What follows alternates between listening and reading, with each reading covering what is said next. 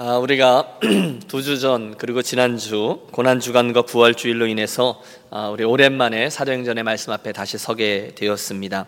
38번째 시간인데요. 오늘의 본문 18장 1절의 말씀은 이렇게 시작되고 있습니다. Context죠. 그 후에 바울이 아덴을 떠나 고린도에 이르러 예, 사도 바울의 2차 전도 여행이 종반을 향하고 있습니다. 지도를 좀 펼쳐 주십시오. 맨 처음 여러분 보실 때 오른쪽 밑에 있던 안디옥이라는 곳에서 저들이 소아시아를 염두에 두고 떠나갔죠. 아, 지금의 터키 지역입니다. 그런데 아, 하나님은 남다른 계획을 가지고 계셔서 원래 그들이 소아시아의 1차 전도 여행 때 세웠던 아, 도시와 교회들을 방문하려고 했는데 하나님이 계속 북쪽으로 가는 길, 남쪽으로 가는 길을 막으시고 서쪽 끝에 이르게 하셨어요. 거기가 이제 드로아입니다. 그곳에서 하나님은 어, 환상을 통해서 마게도냐, 즉 유럽 땅으로 그들을 불러내셨죠. 아, 그래서 그들이 어, 유럽 땅으로 건너가 빌립보 성에 이릅니다. 바야흐로 사도행전을 열 때 주셨던 말씀 예루살렘과 온 유대와 사마리아와 땅 끝까지 그 사역이 계속 확장되고 있습니다.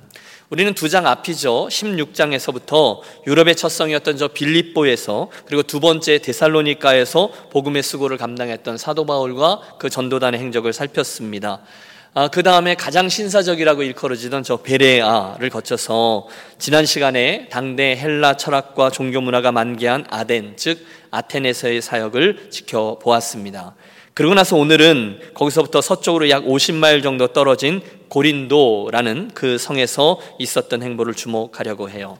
고린도 여러분 들어보셨습니까? 어, 에게해 그리고 아드리아해 중간에 위치하고 있어서 무역으로 인한 상업이 굉장히 활발했고 또 그 영향으로 인해서 물질 중심주의 또 쾌락주의가 판을 치던 방탕과 음란이 가득했던 도시였습니다. 예, 거기가 고린도예요. 됐습니다. 그 당시 사람들은 그 도시가 너무 문란해서 고린도 사람 같은 놈 그러면 정말로 못되고 더럽고 음란한 이들을 의미했다고 해요. 실제로 그곳에서는 어, 아프로디테 신전을 중심으로 해서 천 명이나 되는 어, 신전 창기들이 있었고 각종 종교들마다 음란한 행위들이 따르곤 했다고 합니다.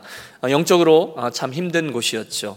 그러나 하나님은 그 땅에도 복음의 씨앗을 뿌리기 원하셨어요. 그래서 이제 바울이 도착하게 된 것이죠.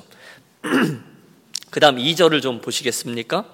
그 고린도 땅에 또 다른 하나님의 이야기 하나가 진행되고 있는데 아굴라라 하는 본도에서 난 유대인 하나를 만나니 글라우디오가 모든 유대인을 명하여 로마에서 떠나라 한 고로 그가 그 안에 브리스길라와 함께 이달리아로부터 새로 온지라 바울이 그들에게 감해 이렇게 돼 있습니다. 한 편인 것이죠. 사도 바울은 일리로 전, 어, 도착한 것이고 그리고 또 한편 하나님의 섭리 가운데 그 땅으로 이주해 온 사람들이 있었습니다. 브리스길라와 아굴라. 여러분 저도 처음에는 브리스길라가 남편이고 당연히 아굴라가 부인인 줄 알았는데 거꾸로예요. 여자 이름이 이렇게 앞에 왔다는 건 아마 총여전도회 회장 정도가 아닌가 싶습니다. 브리스길라와 아굴라가 바울을 만나는 거죠. 원래 그 가정은 이탈리아 로마에 살고 있었는데 글라우디오 칙령 즉 유대인들은 로마에서 떠나라라는 명령 때문에 할 수 없이 고린도로 이주해 온 유대인 디아스포라였습니다. 재미있는 것은 바울과 저들이 가지고 있던 기술이 같았다는 거죠. 3절을 보시면 생업이 같으므로 함께 일을 하니 그 생업은 천막을 만드는 것이라 이렇게 돼 있어요. 여러분 그 당시 수준이 있던 유대인들은 자녀들에게 세 가지를 물려주곤 했대요. 첫 번째는 학문, 지식이었고요. 둘째는 유산, 돈이었고요. 그리고 셋째가 바로 한 가지 숙련된 기술이었다고 해요. 따라서 유대인으로서는 최고의 학벌을 가지고 있던 사도 바울이지만 동시에 능란한 천막 기술을 소유하고 있었어요. 아, 바울과 브리스길라 아굴라 이 세 사람이 함께 일을 하게 되고 그, 그 생업 외에도 바울은 열심히 아, 자기의 그 전도 사역을 시작하게 되었습니다. 4절을 보세요. 안식일마다 바울이 회당에서 강론하고 유대인과 헬라인들을 권면하니라. 이게 이제 오늘 이야기의 배경이 되는 거죠. 자, 이 브리스길라와 아굴라 부부에 대해서는 우리가 다음 주에 좀 더 자세히 살피려고 하고요. 오늘은 이제 그 땅, 고린도에 막 들어선 사도 바울의 형편과 그런 곤고한 저를 하나님이 어떻게 다루셨는지 함께 살피며 은혜를 나누겠습니다. 가장 먼저 제가 여러분과 함께 주의를 기울이려고 하는 것은 지금 그 고린도 땅으로 들어가고 있는 사도 바울의 형편이 어떠했는가라는 점입니다. 여러분, 우리는 보통 사도 바울을 영적인 슈퍼맨 또는 영적으로 어느 정도 수준에 있는 사람 이렇게 이해하곤 합니다. 그런데 바울은 그렇지 못했다는 거예요. 그날 말입니다. 사실은 썩 좋지 않았습니다. 좀 더 정확히 표현하면 그는 지금 굉장히 지쳐 있습니다. 그럴 만도야죠. 여러분 조금 전에 우리가 보았던 그 모든 도시들 그 지도 속에 어느 한 도시라도 저가 편안한 마음으로 사역을 진행했던 곳은 없었습니다. 이번에 떠났던 두 번째 전도 여행만 해도 그래요. 맨 처음 BCD 안디옥에 가서는 저가 박해를 받고 쫓겨납니다. 그 다음에 이고니온이라는 곳에서도 도망을 칩니다. 그리고 세 번째 루스드라에서는요, 저가 실제로 돌에 맞아 죽었다고 살아나요. 그게 다가 아니죠. 유럽 땅으로 건너오자마자 첫 도시 빌립보에서는 귀신 들린 여종을 고쳐주었다가 저가 매 맞고 감옥에 던져졌어요. 그리고 이어지는 데살로니까, 베레아, 그리고 지난 시간에 살핀 아덴에서도 여지없이 핍박을 받았고 생명의 위협을 받아서 몰래 걸음아 나살려라 빠져 나온 겁니다. 얼마나 급했으면 같은 팀이었던 신라와 디모데도 미처 챙기지 못하고 홀홀 단신으로 그곳을 빠져 나왔어요. 그러니 사람이라면 지금 지치는 것이 당연하지 않겠습니까? 실제로 바울은요, 훗날 그 교회에요, 고린도 교회에 보낸 편지에서 맨 처음에 그 땅에 들어섰을 때의 상태를 고린도전서 2장 3절에 이렇게 묘사하고 있어요. 내가 너희 가운데 거할 때에 약하며 두려워하며 심히 떨었노라. 여러분 드리는 말씀을 이해하셨습니까? 그날 막 고린도 땅에 도착한 사도 바울은요, 우리가 생각하는 영적 슈퍼맨이나 불사신이 아니었다는 겁니다. 물론 그는 하나님을 사랑했습니다. 사명 의식에 불타올랐습니다. 하지만 지금 계속되는 그런 사역들이 힘든 사역들, 신통차는 사역의 열매들, 이래서 많이 지치게 된 거예요. 그리고 어쩔 수 없이 고린도 땅에 들어서게 되었지만 사실은 지금까지 있었던 일들 때문에 별 기대를 안 했을지도 몰라요. 이번에는 또 어떤 일이, 이번에는 또 어떤 어려움이 기다리고 있을까? 불안했을지도 모르겠습니다. 머물 곳도 마땅치 않죠? 또 사역비도 다 떨어졌죠. 정말로 그 표현은 사실인 거죠. 내가 너희 가운데 거할 때에 약하며 두려워하며 심히 떨었노라. 설상가상 이어지는 5절에 보면 저가 유대인의 회당에 들어가서 예수는 그리스도다라고 복음을 선포했는데 그곳에 있던 유대인들은 콧방구도 끼지 않았다고 기록합니다. 오히려 그를 대적했고요. 비방했습니다. 결국 여러분 이 모든 것들이 어디까지 몰려왔는지 보셨죠? 머리 끝까지 화가 치밀어 올라 그가 스트레스가 여기까지 온 거죠. 이렇게 외칩니다. 나 더 이상 못하겠다. 이르되 너희 피가 너희 머리로 돌아갈 것이요 나는 깨끗하니 이후에는 내가 이방인에게로 가리라. 여러분 무슨 뜻이죠? 관도라. 너희들 도대체 듣지 않으려고 한 너희들 이제 나 포기했다. 관도라 너희밖에 없냐? 나는 차라리 복음을 받아들이는 사람들 이방인에게로 갈 거다. 내가 뭐 여기 아니면 뭐 복음을 전할 데가 없는 줄 알아? 그리고는 거처를 옮겨 버려요. 유스도라고 불리는 성도의 집으로 갑니다. 한마디로 그는 굉장히 피곤했습니다. 힘들었습니다. 지긋지긋했습니다. 낙심했습니다. 온몸에 힘이 다 빠져버렸어요. 나는 할 만큼 했다. 그런데 이 결과는 뭔가? 큰 자괴감이 몰려든 거죠. 그래서 이 모든 것들이 종합되어 나온 고백이 그겁니다. 그때 내가 약했고 두려워했고 심히 떨었도다. 고린도의 어두운 밤입니다. 이 즈음에 저는 사도 바울의 이 이야기를 오늘 저와 여러분의 것으로 삼고 싶습니다. 어떠세요, 여러분? 혹시 여러분께서는 믿음의 이 길을 달려오시면서 혹시 이 사도 바울처럼 고린도의 밤을 짓나 그래서 지치거나 낭망하거나 때로는 방학도 좀 해보고 싶거나 그랬던 적 없으셨습니까? 제 원고에 써놨는데 분리하면 1. 일단 입을 다문다 2. 시선을 피한다 네. 여러분 한번 말씀해 보세요 믿음의 길 가다가 낭망하고 절망할 때가 있으셨습니까? 없으셨습니까? 네, 있죠. 우리는 모두 다 그렇습니다. 이 앞에 있는 김 목사는 어떨까요? 저도 주님 섬기고 교회를 섬기고 그러다가 지칠 때가 있겠습니까? 없겠습니까? 예, 응당이 있죠. 저도 솔직히 말해서 어, 이 사도 바울이요 기적을 행하고 이적을 행하고 하나님의 말씀을 전했더니 사람들이 막 회개하고 이랬던 말씀보다는 바로 이런 고백 말입니다. 내가 약하고 두려워하고 힘이 떨었더다 할 때 더 큰 은혜를 받아요. 와 사도 바울도 약해지고 넘어질 때가 있구나 라면서요. 그러면 막 위로가 되는 거죠. 이 아침에 우리가 가장 먼저 그걸 인정하고 시작하자는 거예요. 저도 여러분도 지칠 수가 있다는 것이죠. 그래서 의심도 한다는 거죠. 심약해진다는 거죠. 두렵고 떨리고 불신하는 경우도 만난다는 거죠. 사람이니까 누구나 그럴 수 있습니다. 그래서 그럴 때면 주님이 수고하고 무거운 짐진 자들아 다 내게로 오라 내가 너희를 쉬게 하리라 그러면 그 말씀이 구절구절 우리들의 심금을 울립니다. 맞아요, 여러분 인생의 여정 속에 우리 종종 곤고해하고 연약해지고 낙심하고 두려워합니다. 여러분 혹시 유학 생활 하시는 분 어떠세요? 여러분의 교회 생활 어떠세요? 그런데 여러분 재미있는 것은요. 성경을 보면 위대한 하나님의 사람들도 여럿 자기의 그 곤고함 때문에 하나님께 막 심통을 부리고 막 나 사표 쓰기도 하고 그랬다는 거죠.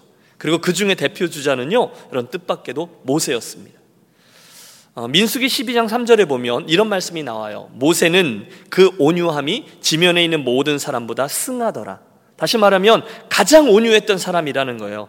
그런데 그런 저가 이스라엘의 광야를 이끌다가 어느 날 너무너무 힘들고 속이 상해서 나가 떨어진 적이 있었습니다. 하나님을 향해서 막 따지고 있어요. 여호와여 여짜오되 주께서 어찌하여 종을 괴롭게 하시나이까 어찌하여 나로 주의 목전에 은혜를 입게 아니하시고 이 모든 백성을 내게 맡기사 나로 그 짐을 지게 하시나이까 여러분 모세의 이 항변이 들리십니까? 하나님 뭐 이렇습니까? 왜 이렇게 하십니까? 똑바로 좀 하십시오. 막 때를 쓰는 거예요. 왜? 너무너무 힘들었어요. 이 모든 백성을 내가 잉태하였나이까? 내가 어찌 그들을 생산하였기에 주께서 나더러 양육하는 아비가 젖 먹는 아이를 품듯 그들을 품에 품고 주께서 그들의 열조에게 맹세하신 땅으로 가라 하나이까? 하나님, 이 사람들 뭐 내가 낳았습니까? 왜 나한테 책임지라고 하는 겁니까? 내가 어쩌다가 하나님한테 걸려들어서 이렇게 힘든 일을 하게 된 거죠? 계속 항변해요. 결국 그는 자괴감에 못 이겨서 이렇게 구합니다. 주께서 내게 이같이 행하실진데 구하옵나니 내게 은혜를 베푸사 즉시 나를 죽여 나로 나의 곤고함을 보지 않게 하옵소서. 여러분 이쯤 되면 막가자는 거죠. 하나님, 저 더 이상 못하겠습니다. 저 이 이스라엘 백성들 이끄는 일 못해 먹겠습니다. 그러니 지금 불러주세요. 지금 저를 죽여주세요. 여러분 이해가 되죠. 200만 명이나 넘는 궁시렁궁시렁 되던 이스라엘 백성들을 이끌다 보니 그날 그런 일이 있었던 거예요. 너무 힘들어요. 너무너무 힘들어서 그 온유하던 모세가 나가 떨어진 거예요. 또 있습니다.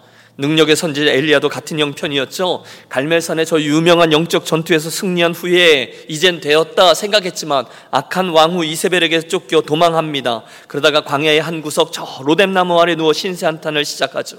죽기를 구하여 가로되 여호와여 넉넉하오니 지금 내 생명을 취하옵소서 나는 내 열조보다 낫지 못하나이다 뭐죠? 하나님 저 선자노로 더 못하겠습니다. 저 지금 좀 데려가 주십시오. 똑같습니다. 그도 지쳤습니다. 오죽하면 그 하나님의 사람이 지금 나 좀 죽여달라고 때를 쓰겠습니까? 똑같아요. 고린도의 밤입니다 사랑하는 성도 여러분, 어제 이 말씀을 준비하는데 이 설교문을 써 내려가다가 제 마음속에는 요즘 이러저러한 어려움들 또 힘든 일들을 겪고 계시는 교회 가족들 얼굴 여럿이 이 컴퓨터 모니터에 떴다 사라졌다 했었어요. 수술하시죠, 암투병하고 계시죠, 가족들 속썩 계시죠, 사업 어렵죠, 뭐 하나 쉬운 게 없어요. 정말로 곤고하세요. 어쩌면 오늘 이 자리에도 오늘은 정말 하루 쉬고 싶다 생각했지만 주일 빼먹으면 어딘지 모르게 찜찜해서 할 수 없이 겨우 몸만 추스려서 나온 분들이 여기 한 두 분쯤 계시네요. 우리는 모두 다 연약합니다. 두려워합니다. 그만하고 싶습니다. 실망했습니다. 그때 저들이 누구라고요? 바로 그 고린도의 밤에 있는 그 바울이라는 거예요. 사도 바울이라는 거예요. 그때 우리가 그 광야의 모세라는 거예요. 그때 우리가 그 로뎀나무 아래에 있는 엘리야라는 겁니다. 우리에게는 모두 다 고린도의 밤이 있어요. 어, 제가 지난 주간에 그 유튜브에서 문득 이렇게 보다가 어, 현재 그 하버드에서 교육과 상담을 가르치는 조세핀 김 교수라는 분의 간증을 듣게 되었어요. 조세핀 이분이 아주 어린 시절에 개척교회 하다가 유학을 떠나신 유학생 목사님의 딸이에요. 그래서 이제 시카고로 왔다가 저 동부 어디론가 갔대요. 전형적인 스토리죠. 정체성의 혼란. 너는 어디서 왔니? 코리아. 아, 코리아 난 몰라. 들어본 적 없어. 넌 일본인이야. 너는 중국인이야. 뭐 그런 여정을 통해서 겨우 아니야. 나는 백인이야. 나는 white야. 겨우 미국에 적응했는데 한 13살쯤 되었을 때 부모님이 공부를 마치고 다시 한국으로 돌아가 옛날에 개척교회 할 때 했던 약속 때문에 다시금 개척교회를 시작하게 되었다는 거예요. 나는 안 가겠다고 나는 못 간다고 버티고 버텨봤자 여러분 13살짜리 소녀가 뭘 할 수 있겠어요. 끌려간 거죠. 여러분 그 목사님이 그랬대죠. 당신은 해줄 수 없으니까 너네 하나님한 너네 아버지한테 물어봐. 맨날 이랬대요. 그러니까 자기가 아버지인데 저기다가 물어보라고 맨날 그랬다는 거예요. 근데 이게 상처가 된 거죠. 여러분 서울의 개척교회 그림이 그려지시죠? 너무너무 가난한 개척교회 목사님의 딸로서 엄마 아빠가 너무너무 원망스럽고 여러분 학교는 가야 되는데 영어가 더 익숙한 친구가 한국말이 서툴러서 그 외국인들이 다니는 외국인 학교가 의정부인가 어디 두 시간 거리 있어서 가야 되는데 학비가 없는 거예요. 그래서 13살 때부터 여러 개의 영어 과외를 하면서 스스로 학비를 벌면서 고생고생하면서 티네이저 시절을 보냈다는 거죠. 늘 하나님 저한테 왜 이러세요? 라는 질문을 달고 살았대요. 어린 나이에 가난한 부모님이 너무너무 원망스럽고 그녀가 가장 잘하는 게 있었대요. 쾅! 하고 문을 닫고 가는 거예요. 여러분 집에도 그런 친구 있는지 모르겠어요. 분, 분노, 외로움, 절망, 원망, 똘똘 뭉친 삶을 살던 그녀. 사모님이죠. 엄마는 늘 눈가가 젖어 있었는데 그때마다 그 딸의 분노를 이해하니까 안아주면서 이렇게 말씀하곤 하셨대요. 딸아, 지금은 정말로 이해가 되지 않지만 결국 하나님께서 이끌어 주실 거야. 그러나 그 당시는 도대체 이해할 수가 없는 말이죠. 정말 처절하게 티네이저 시절을 보내게 되었다는 거예요. 근데 그 간증의 포인트가 뭐냐 하면 그런 고린도의 밤을 통해서 하나님이 결국 어떤 일을 이루어 내셨는지를 간증하는 거예요. 결국 엄마의 말이 맞았다는 거죠. 지나고 나서 보니 지금은 다 그 모든 걸 알게 되었다는 거예요. 왜 자기가 상담을 하게 됐고, 왜 자기가 교육을 하게 되었는지, 그리고 자기의 그 어두운 경험들이 더 어려운 학생들과 문제아들을 만나서 상담하고 교육하면서 얼마나 귀하게 사용되었는지를 보면서 결국 하나님의 자기를 쫓아오던 손길을 깨닫게 되었다는 간증이에요. 그래서 제가 그 간증을 쭉, 제가 웬만하면 잘 안 듣거든요. 교만해서요. 그런데 그 속에서는 쑥 들어가서 강의를 잘 들었어요. 근데 그 강의 중에 나오는 그림이 두 개가 있는데 너무 인상적이어서 제가 캡처를 했어요. 한번 보여주시겠어요? 첫 번째는 카툰 화장실이에요. 칫솔이 투덜대는 거예요. Sometimes I feel that I have the worst job in the world. 뭐예요? 내가 생각할 때 나는 이 세상에 제일 더러운 짓 하는 내가 제일 더러운 직업을 갖고 있어. 그때 그 옆에 있던 휴지가 말하죠. Yeah, right. 이렇게 말하죠. 뭐죠? 나는 사람들 아침에 일어났을 때 그 가장 더러운 입을 닦아주는 야 내가 뭐 뭐 이렇게 살아. 그런 때 그 이야기를 듣고 내가 제일 더러운 짓이야. 그때 옆에 있던 휴지가 어, 정말 그래? 아, 진짜? 아, you kidding? 뭐 이렇게 말하는 거죠. 더 힘든 존재가 따로 있다는 거예요. 저도 이 그림을 보면서 깊게 생각해 봤어요. 저도 짜증날 때 있어요. 저도 힘들 때 있어요. 목회하면서 곤고할 때 있어요. 불평하고 짜증하고 싶어요. 그런데 진짜 그러냐는 거예요. 칫솔 같은 거죠. 아니에요. 세상엔 저보다 훨씬 더 힘들고 외로운 이들이 많이 있어요. 여러분보다 더 힘든 분들이 너무너무 많아요. 저는 불평할 수 있는 목사가 아니에요. 이 세상엔 더 심한 고린도의 밤을 지내는 목사들과 그런 분들이 너무 많아요. 그걸 깨닫게 되는 순간 내 삶에 있는 고린도의 밤은 완전히 다른 의미로 바뀌게 된다는 거예요. 두 번째 사진. 한 작가의 작품이에요. 여러분 저 앞에 있는 것들이 뭔지 아세요? 예, 온갖 쓰레기들이에요. 그런데 그 쓸모없는 쓰레기들을 가지고 이 작가가 무슨 일을 했죠? 저 뒤에 있는 그림자를 보면 뭐죠?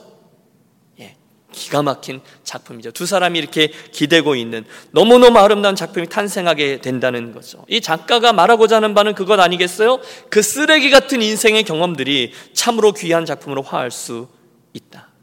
고린도의 밤, 그러나 여러분 이게 성경에도 나와요. 그 교수님의 인생 귀절인데요. 야고보서 1장 그리고 2절의 말씀입니다. 내 형제들아 너희가 여러 가지 시험을 당하거든 온전히 기쁘게 여기라. 왜요? 이는 너희 믿음의 시련이 인내를 만들어내는 줄 너희가 알미라. 인내를 온전히 이루라. 이는 너희로 온전하고 구비하여 조금도 부족함이 없게 하려 함이라. 아멘. 그 모든 여정을 통해서 매일매일 why why 하나님 왜 하던 그녀가 지금은 하나님을 온전히 신뢰하게끔 되었다. 예, 고린도의 밤에 대한 새로운 통찰입니다. 여러분, 오늘 나누려고 하는 얘기는 이겁니다. 우리 하나님은 언제든 변함없이 좋으신 하나님인 줄로 믿습니다. 동의하십니까? 그러므로 오늘 우리들에게 있는 이슈는 앞에 있는 이슈. 우리도 낙심하고 실망할 수 있고 지쳐 쓰러질 수 있고 불평의 자리에 있을 수 있는 고린도의 밤을 만날 수 있다라는 사실에 그치지 않아요. 그건 맞아요. 그 다음 우리들의 진짜 이슈는 또 있다는 거예요. 그때 저와 여러분을 사랑하셔서 추적해 오시고 격려하시고 다시금 세우시는 하나님의 놀라운 그 손길도 있다라는 것입니다. 이게 뭐죠? 그날 그 고린도의 밤에 임한 하나님의 도우심이었다는 거예요. 그걸 그 힘든 상황 속에 있는 그를 은혜를 주시고 회복시키셔서 사도 바울의 끝까지의 사명을 감당하도록 도와 주십니다. 여러분 제가 앞에 두 명의 사람을 더 소개해 드렸잖아요. 흥미로운 것은 이 패턴은 사도 바울에게 있던 이 패턴은 앞서 말씀드린 모세에게도 또 엘리야에게도 오늘 저와 여러분에게 똑같이 반복되고 있습니다. 사랑하는 여러분, 혹시 오늘 힘든 인생길을 달려가고 있으며 고린도의 밤에 처해 계신 분이 있으시다면 오늘 그분들에게 그분들의 심령들에게 이 시간 그날 하나님께서 그 사도 바울을 또 엘리야를 또 그리고 모세를 다시금 세우시고 회복시키고 다시 일어나게 하신 기적이 동일하게 일어나는 아침이 되시기를 축복합니다. 어떻게 그런 일이 일어나죠? 하나님이 어떻게 일하시죠? 결론적으로 보면 하나님이 당신의 사람들을 고린도에 밤에서 회복시키실 땐 세 가지 과정을 쓰세요. 첫 번째는 말씀, 두 번째는 동역자, 그리고 세 번째는 열매입니다. 여러분의 삶도 생각하며 한번 돌이켜 보십시오.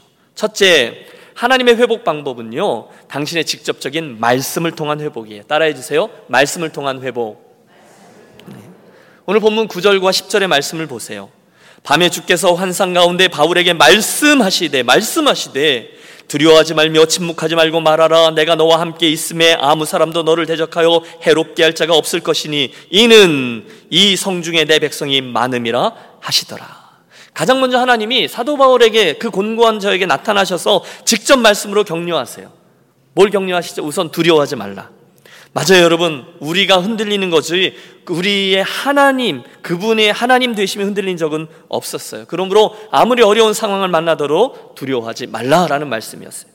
두 번째는 뭐죠? 침묵하지 말라는 거예요. 계속하여 말하라는 거예요. 그 복음의 수고를 멈추지 말라는 거예요. 그 듣는 이들이 못 들은 척 하더라도, 다 알면서도 짐짓, 어? 그렇게 반항하더라도, 포기하지 말고, 침묵하지 말고, 인내로 계속 말하라는 거예요. 심지어 듣기 싫어해도, 비방해도 말하라는 거예요. 그러면 주인 되신 그분이 말씀하시니 우리는 계속 하는 거죠. 그분들의 눈을 정면으로 바라보고 당신에게는 예수님이 필요합니다. 그분 앞에 교만함 내려놓고 항복하십시오. 똑똑치 마라라는 거예요.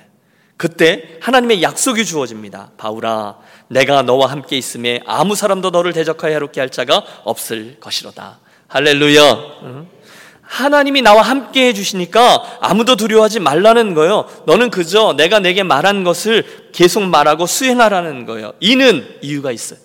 바울이 계속해서 그 일을 담대히 할 수 있게 있는 근거는 이는 이 백성 중에 내 백성이 많음이라. 네? 무슨 뜻이죠? 사도 바울, 너뿐이 아니라는 거예요. 담대해라. 왜냐하면 이 고린도 땅에 너 외에도 나를 경외하는 자가 많이 있기 때문이다. 내가 바알 에게 무릎을 꿇지 않은 7천인들을 여전히 곳곳에 숨겨두었단다. 그러므로 너는 포기하지 말고 이 선한 싸움을 계속 해라. 여러분 어떠세요? 아, 예수 믿는 것 힘드세요? 목사님 그걸 말이라고 하세요. 어? 힘드세요? 말씀대로 순종하려고 하다가 지치신 분 계십니까? 그럴 때 때때로는 나만 바보 같고 또 나 혼자인 것 같고 나만 우직하게 믿느라 손해 보는 것 같고 그럴 때가 있죠. 그런데 하나님이 말씀하세요. 아니다. 이 도시에는 내가 숨겨놓은 자들이 아직도 많이 있다. 이 이스라엘 가운데는 이 고린도 가운데에는 이곳 LA에는 너희 유니온 교회도 아직 바알에게 무릎 꿇지 않은 자 7천인이 여전히 남겨져 있다. 그러므로 너는 불안해하지 말고 낙심하지 말고 그저 이 복음의 수고를 계속 감당하라. 이게 사도 바울에게 주신 하나님의 격려죠. 나 아직 안 죽었고 나 여기 있다. 걱정하지 마라. 내가 주관하고 있다 그 뜻이죠.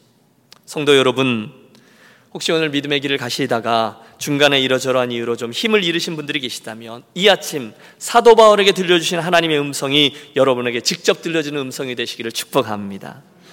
여러분, 나도 어떻게 할 수 없는 그 변화무쌍한 내 감정을 붙들고요. 또 완전하지도 않은데 여탄 행위들을 붙들고 내가 불안해하면서도 뭐 그러면서 하나님은 안 계셔 정말 나를 사랑하시면 이럴 수가 없지 나더러 뭘 어떻게 하라고 하는 거야 그렇게 흔들리지 않으시기를 바래요. 내가 그 그림에 나왔던 칫솔일 수 있다니까요. 혹시 두려우세요? 혹시 떨리세요? 그렇다면 이 아침 우리들에게 이미 주어져 있는 하나님의 약속의 말씀을 붙드시기를 바랍니다. 여러분 이런 말씀들을 아멘으로 받으세요. 두려워 말라 내가 너와 함께 함이니라 놀라지 말라 나는 내 하나님이 됨이니라 내가 너를 굳세게 하리라 참으로 너를 도와주리라 참으로 나의 의로운 오른손으로 너를 붙들리라. 믿습니까? 내가 확신하노니 사망이나 생명이나 천사들이나 권세자들이나 현재일이나 장래일이나 능력이나 높음이나 깊음이나 다른 아무 피조물이라도 우리를 우리 주 그리스도 예수 안에 있는 하나님의 사랑에서 끊을 수 없느니라. 믿습니까? 너희는 마음에 근심하지 말라. 하나님을 믿으니 또한 나를 믿으라. 여러분 믿으세요? 다 주어져 있는 말씀이에요. 그러면 붙들고 믿는 거예요. 아, 목사님 다 알아요. 다 알아요. 그런데 제가 연약해서 잘 안 되는 거죠. 점, 점, 점. 여러분, 기억하십시오. 성경은요, 단 한 번도 우리들의 그 상황을 이해해라, 언더스탠 해라 라고 말씀하시지 않아요.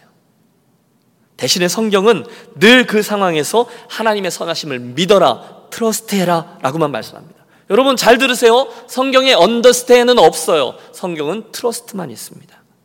그렇다면 여러분 이 말씀을 듣고 우리 허리를 동이고 대장부가 되어서 그 말씀 그대로 받기로 결심하고 따라하는 거예요. 여러분 지금 이해가 되지 않죠. 그런데 하나님이 그것 이해해라라고 말씀하지 않는다니까요. 그러나 그 가운데 뭘 하라고요? Trust 하라는 거예요. 하나님을 믿으라라고 말씀하세요. 여러분 하나님의 주어진 이 말씀들을 믿는 것이 능력인 줄로 믿습니다. 이 아침에 그 말씀을 나의 것으로 믿기로 선택하세요. 받아 먹으세요. 다니엘은 뜻을 정하여 아 내가 그렇게 하리라 결단하십시오. 그게 믿음의 선한 싸움이죠. 싸움이에요. 제가 오래전에 기억나는 한 장면이 있어요. 너무너무 어려운 상황을 헤쳐나가야 됐을 때가 있었습니다. 그 정말 문자 그대로 밤에 잠을 이룰 수가 없는 날이 계속되었어요. 큰 시련이었어요. 연단이었어요. 왜 어떤 상황에 내가 뭐 이렇게 저렇게 하는 게 아니라 질질 끌려가야 되는 상황이 있지 않습니까? 너무 두려웠어요. 가슴이 막 뛰었어요. 그 순간 제 안에 오기가 생겼습니다. 가만히 있어 보자. 내가 예수 믿는 사람 아닌가? 내가 하나님을 나의 아버지로 고백하는 사람이 아닌가? 내가 그분의 아들이 아닌가? 그렇다면 내가 이 약속의 말씀을 믿어야지 결심했어요. 그리고 컴퓨터 앞에 가서 곧 쳐서 몇 장을 프린트했어요. 임마누엘입니다. 하나님이 나와 함께 계시다라는 그 약속의 말씀이죠. 그리고 그걸요 제 벽에다도 붙이고요 방벽에다 그리고 부엌에다도 붙였어요. 그리고 어, 제 컴퓨터 모니터 옆에도 붙였어요. 심지어 제가 천정에도 붙였어요. 왜 그렇죠? 그리고 제가 이 말씀 임마누엘 아멘 하면서 제가 그 믿기로 한 말씀을 사방에서 보면서 믿음의 선한 싸움을 한 거죠. 내가 믿습니다. 아멘 믿습니다. 놀라운 것은요 바로 그 순간에 즉 제가 이 말씀을 내가 믿기로 선택한 그 순간부터 이 말씀은 저에게 능력이 되어 주셨어요. 힘들지만 함께 하시던 하나님께서 저에게 순간 평안함으로 임하셨고요. 잠을 주셨고요. 헤쳐나갈 수 있는 힘과 능력을 더해 주셨어요. 그래서 저는 이 말씀을 그대로 믿는 믿음이 가져다 주면 힘을 알아요. 그 얘기예요. 혹시 힘이 드세요. 두려워 말라. 내가 너와 함께함이라. 놀라지 말라. 내가 너의 하나님이 됨이라. 하나님의 그 약속을 오늘 나의 것으로 믿기로 결단하시고 그 말씀이 능력이 되게 해달라고 기도하는 저와 여러분이 되시기를 권합니다. 그날 고린도의 밤에 하나님의 말씀으로 그를 위로하고 회복하셨어요. 두 번째, 힘들고 지쳐있던 바울에게 하나님 사용하신 방법은 동역자를 통한 회복입니다. 따라해주세요. 동역자를 통한 회복. 5절을 보십시오. 신라와 디모데가 마게도냐로부터 내려오매 바울이 하나님의 말씀에 붙잡혀 유대인들에게 예수는 그리스도라 밝히 증언하니 여러분 무슨 분위기인지 이해가 되시죠? 그 앞에 있었던 도시에서 사도 바울이 아덴에서 몰래 도망 나온 거잖아요. 겨우 혼자 살아남은 거잖아요. 자기 그 동역자들도 챙기지 못하고 나온 거잖아요. 그곳에 하나님께서 그 바나 이 음, 누구죠? 디모데 그리고 신라를 다시금 보내어 주신 거예요. 저는 그런 장면을 생각해 봐요. 바울이 드디어 누가 문을 두드려요. 그래서 문을 딱 열어봤더니 자기가 생명을 나누던 그 동역자들이에요. 여러분 어, 허그하지 않았겠어요? 유대인들이니까 뺨을 맞추고 아, 입을 맞추면서 그렇게 반가워하지 않았을까요? 하나님이 그 낙심돼 있던 이에게 준 선물은 동역자라는 거예요. 보세요. 힘들어하던 모세에게 당신은 말씀을 주셨고 그 다음에는 천부장들과 백부장들 여러 동역자들을 주셨어요. 낙심 중에 있던 엘리야를 하나님이 세미한 음성 가운데 말씀을 주시고 동시에 그를 회복시키면서 엘리야라는 동역자를 붙여주셨어요. 바울도 똑같아요. 하나님 말씀하셨고 생명을 나눌 수 있는 동역자들 또다시 붙여주세요. 다음 주에 우리가 살피겠지만 그날 그 고리도 땅에서 붙여진 브리스길라와 아굴라 부부는 일평생 사도 바울의 신실한 충성스러운 동역자가 되어 주었습니다. 여러분, 제가 이 시간에 여러분께 여러분에게는 믿음의 동역자가 있으십니까? 라고 여쭈면 예, 있습니다, 목사님. 쉽게 대답하실 수 있으십니까? 예, 맞습니다. 혹시 네라고 대답하시고 누구 누구 이렇게 떠올리시는 분들은 되게 행복하신 분들이세요. 그런데 혹시 음, 그분이 동역자로 갈까 말까 이러시는 분들은 오늘 이 말씀이 도전이 되시기를 바랍니다. 제가 어제 이 말씀을 준비하는데 잔잔한 감사가 마구 몰려왔어요. 왜냐하면 여러분 저의 지난 행적을 아시잖아요. 입만 열면 나오는 강원도부터 시작해서 어, 서울에 잠깐 왔다가 캐나다 캘거리 갔다가 유학은 켄터키로 왔다가 목회는 달라스 텍사스 그다음에 LA 캘리포니아 이렇게 쭉 주님을 섬겨왔는데 돌이켜 보면 그때 그때마다 특별히 제가 아주 힘들 때 외로울 때 심지어 두려울 때마다 하나님이 저에게 이렇게 동역자들 귀한 사람들 주셨다는 것을 새삼 깨달았기 때문이에요.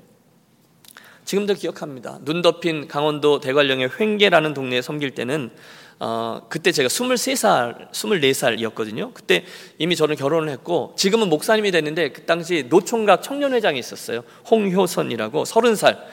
그분이 정말로 진지하게 마음을 나누어지는 친구로 제게 큰 힘이 되어 주었습니다. 제가 잊지 않는 장면이 하나 있어요. 제가 한번 수요일, 한번 말씀을 드렸는데, 그때 제 아내가 첫째 아이를 가지고 있을 때였거든요. 근데 이제 과일이 꽤 비쌌어요. 근데 동네에서 이제 집으로 가다 눈길을 헤치고 가다 보면 동네에 이렇게 과일 가게가 있는데 이렇게 집사람하고 예배 마치고 가다 과일을 좀 몇 개 살려 갔는데 키위가 눈에 띈 거죠. 키위. 여러분 아세요? 네, 키위. 근데 그게 흔하지도 않고요. 또 꽤 비쌌어요. 그리고 그게 당시 시골교회 전도사 사례로는 선뜻 그 과일을 살 수가 없는 과일이에요. 하나에 한 500원인가 했어요. 굉장히 비싼 금액이죠. 근데 그거를 먹고 싶은데 제 처가 그거를 못 담는 거죠. 그러니 착한 남편이 마음이 많이 안 좋죠. 근데 그걸 어떻게 알고 그 청년이 홍여선이란 청년이 스키장 그 용평 스키장에서 아르바이트를 했거든요. 그래서 어느 날 밤에 콩콩콩 문을 두드리는 거죠. 그래서 제가 문을 열어봤더니 그 귀한 키위를 한 박스를 통째로 사갖고 들어온 거예요. 얼마나 좋았으면 제 아내가 아직도 그 얘기합니다. 나는 아무것도 안 사줬고 그 사람이 그거 사줬다는 얘기입니다. 네. 키위를 사줘서 좋은 동력자라고 하는 게 아니라 그 외로운 강원도에서 너무너무 격려가 되는 청년이었기 때문에 이렇게 말하는 거죠. 잊지 않아요. 그 다음에 제가 태백에서 목회했거든요. 거기는 지금은 장로님이 되셔서 장, 어, 정선에서 섬기는데 그때 태백에 와서 신혼부부였어요. 도광순 이금득 집사가 계셨어요. 정말 연로하신 어르신 몇 가정 그리고 학생들이 전부인 교회였고 외롭고 힘들고 열악하고 근데 어느 날 그곳에 신혼부부를 보내주셔서 몇 년 동안 같이 땅도 파고 농사도 짓고 또 뻥튀기도 함께 튀겨 먹고 이러면서 외롭지 않게 그 어, 사역을 했던 것을 기억해요.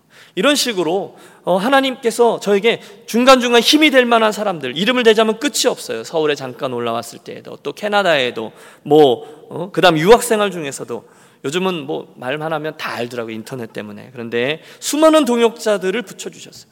특별히 한 분만 더 언급하면 제가 말씀드렸죠. 제가 유학 생활을 할 때 진짜 self-supporting student로 하나님께서 나만 의지해라 말씀하셔서 단 한 분도 돕는 분이 없었어요. 그런데 이제 두 번째 해부터인가 희한한 방법으로 전혀 모르는 분인데 그 집사님을 누가 소개해 주셔서 저에게 매달 학, 교를 제가 한 3년 다녔는데 이제 뒤쪽에 2년이죠. 200불이라는 장학금을 보내 주셔서 얼마나 저를 격려해 주셨는지 몰라요. 그게 그 외로운 저에게 어떤 큰 힘이 되었던 거죠. 그리고 나서 이제 제가 목회지로 나오게 돼서 이제는 이제 학업을 마쳤습니다. 감사합니다. 했는데도 이분이 어떤 맛을 보신 후에 섬김을 안게 되신 거죠. 그리고 그때부터 한 10년 동안을 봄, 가을로 꼬박꼬박 몇백만 원씩이나 되는 장학금을 모아서 저에게 보내주셨어요. 그래서 제 주변에 있는 신학생들과 또 선교사 후보생들을 그걸로 나누어서 굉장히 여럿을 뭐 섬겼죠. 지금도 수십 명, 수십 명까지는 아니지만 한 스무 명 정도는 되는 것 같아요. 그 혜택을 받고 지금 전 세계 구석구석에서 그 사역을 잘 감당하고 있죠. 무슨 말씀을 드리는 건가 하면 그분들이 동역자로서 귀한 힘이 되어 주었다는 거죠. 축복이라는 거죠.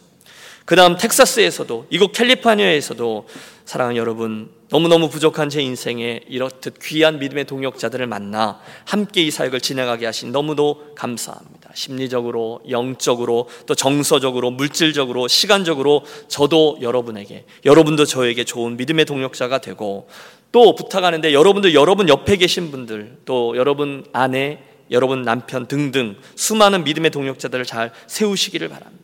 여러분 남편에게, 여러분 아내에게 뭐 왼수, 또는 십자가 이렇게 부르지 마시고 믿음의 동역자 분명히 고백하시고 이렇게 격려하시면 좋겠어요. 한번 옆에 있는 분에게 주실까요? 당신은 믿음의 동역자입니다. 예. 여러분 동역자는 사랑하고 섬기고 격려하며 가는 거예요. 좀 부족해도 같이 가는 거죠. 우리가 동역자니까요. 자, 한 가지만 더 본문을 관찰하다 보면 하나님이 그 낙심한 종을 회복시키는 세 번째 방법은요. 전혀 예상하지 못하던 뜻밖의 열매들이라는 걸 보아요. 이것도 따라해 주십시오. 뜻밖의 열매들. 여러분 본문을 보세요. 그날 바울이 신라와 디모데와 함께 열심히 회당에서 예수는 그리스도다라고 증거합니다. 그때 6절 그들이 안 들어요. 대적하고 비방하거늘 그래서 사도 바울이 화가 난 거죠.